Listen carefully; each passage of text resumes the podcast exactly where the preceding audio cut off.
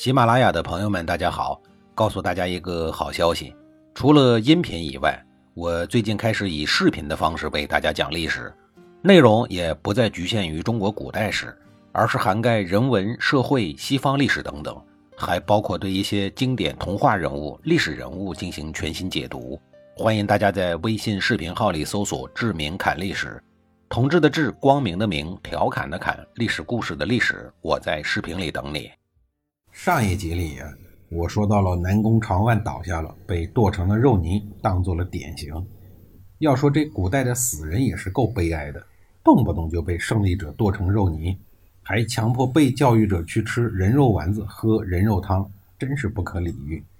当时的宋陈两国加起来呢有百万人口，其军队的保守数量我估计也得有二十来万，但是为了对付南宫长万。却不得不采用魍魉之诡计，才将他制服。如果南宫长万不中计的话，两国之人在他的眼里就跟蚂蚁一样。这就是春秋第一巨人南宫长万的事迹。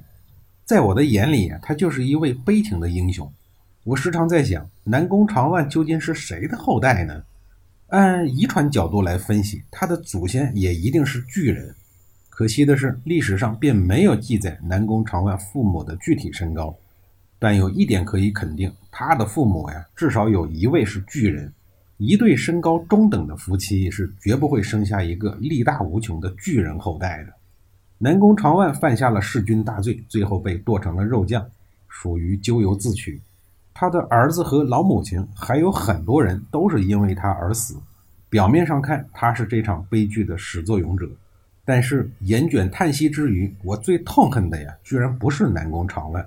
而是这场悲剧的受害者之一宋敏公。作为一国之君，宋敏公首先是不能够知人善任。南宫长万这个人呀，勇而无谋，而且性情过于刚猛，这个特征是不能作为主将使用的，但可以作为副将，冲锋陷阵才是他的最大优点、最大的特点。宋敏公其次是没有宽宏大量，胜败乃兵家之常事。对兵败被囚的将领要有宽容的雅量。三是缺乏驭人之术。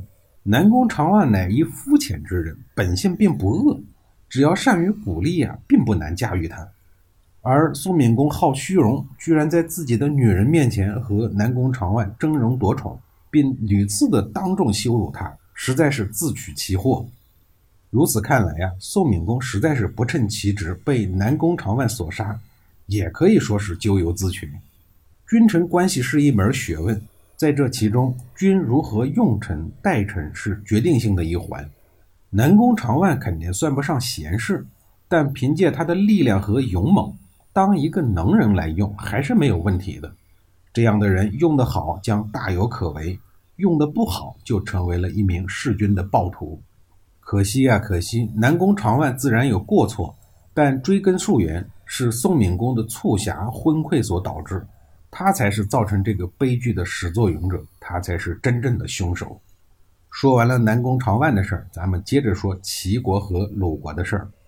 长勺和成丘的两次战役，齐国虽然都没有取得胜利，但齐桓公最终还是让鲁国领悟到一个可怕的事实，那就是自己在跟一个强大的邻居为敌，虽然胜利也是一种不幸。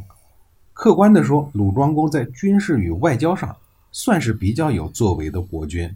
他不像父亲鲁桓公那样死板强硬、愚蠢到和两大霸主郑庄公、齐襄公同时开战，最终窝囊地死在了给他戴绿帽子的齐襄公之手。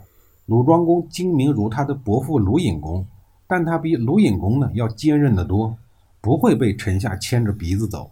即使面对强大的齐桓公。他依然能够保持其国君的尊严。总体上呢，该强就强，该硬就硬，该软就软，该忍就忍。后来，由于齐桓公的威望与仁德，鲁庄公审时度势，逐渐软化了态度，适时的承认了齐国的霸主地位。这样一来呢，也保全了鲁国。后来，他还与公元前六七二年赴齐国纳币求婚，这使得齐鲁关系上了一个新台阶。鲁庄公唯一的遗憾就是前面所说的接班人的事儿没处理好，使得后续的鲁国乱作了一团。齐桓公的霸业就是管仲的霸业，齐桓公只是躯壳，管仲才是灵魂。但齐桓公更为伟大，因为他能够任用管仲啊。随着管仲的病逝，春秋五霸之首的齐国霸业便开始逐步的走向下坡。春秋时期霸主地位的唯一依靠是武力，而不是法力，因此霸主这个职位是无法世袭的。当武力衰弱时，霸权就会转移；霸主一旦身死，霸权立刻就会消失得干干净净、一尘不染。公元前六四五年，管仲病逝的前夕，齐桓公前去探视的时候，问他：“仲父的病已经很严重了，您还有什么要教诲我的呢？”管仲说：“齐鄙人有谚语曰：‘居者无宰，行者无埋。’今臣将远行，胡可以问？”意思是说。家居的人不用准备外出时车上要装载的东西，行路的人不用准备家居时需要埋藏的东西。现在我将要远离人世了，哪儿还有值得您询问的地方呀？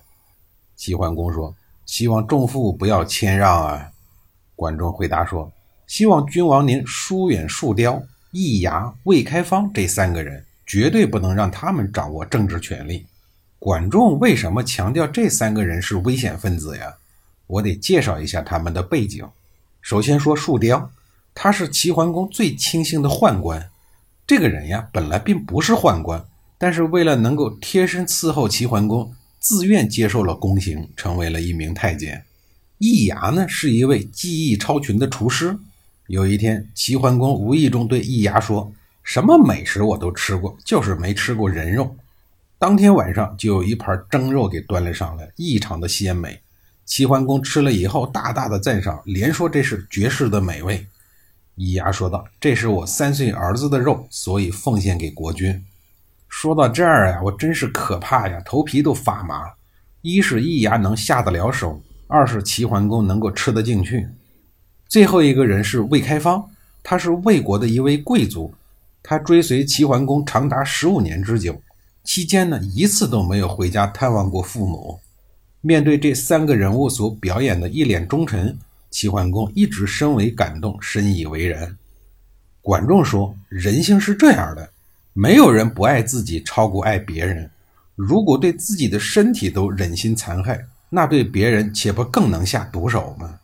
也没有人不爱自己儿女的。如果连自己的儿女都能下得了狠心。”那他对谁还下不了狠心呢？没有人不爱自己的父母的。如果十五年之久都不想见父母一面，连父母都抛到了脑后，对其他的人又有谁不会被抛到脑后呢？齐桓公说道：“这三个人在我的身边已经很多年了，那你从前怎么从来都不提呀？”管仲说：“国君在私生活中应该享有他自己的癖好，否则当国君就没有丝毫的乐趣了。”但是这些癖好呀，必须以不干扰国家大事为前提。我死之前呢，我还可以防止他们；我死之后啊，恐怕他们会像洪水一样溃决了。说完这番话后不久，管仲就去世了。那么，管仲生前所担心的这三个危险分子，会演绎出什么样的幺蛾子呢？下一集里呀，我再给您详细的讲述。